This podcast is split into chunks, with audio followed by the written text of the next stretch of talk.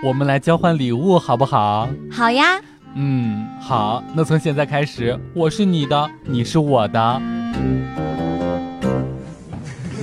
笑不笑由你。如果你赖床的拖延症连快递小哥都治不好了，那你呀就是真的没救了。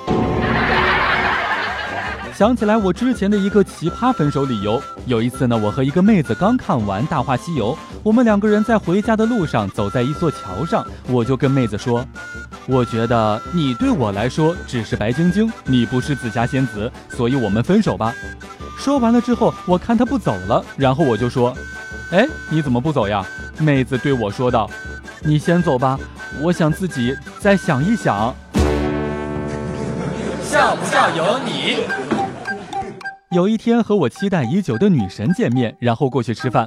吃饭的时候，我向女神表白了，我说：“我的孩子很喜欢你。”女神回答说：“你的孩子有多大了？”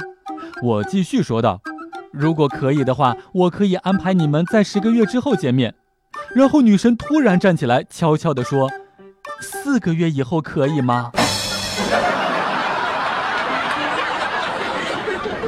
有一天，一个男生陪五岁的儿子玩石头剪刀布。爸爸问儿子说：“输了的该受点什么惩罚好呢？”儿子想了想，然后来了一句：“输了的人死全家。”只见下面神回复说：“这就是你们隔壁老王无故灭门的原因吗？”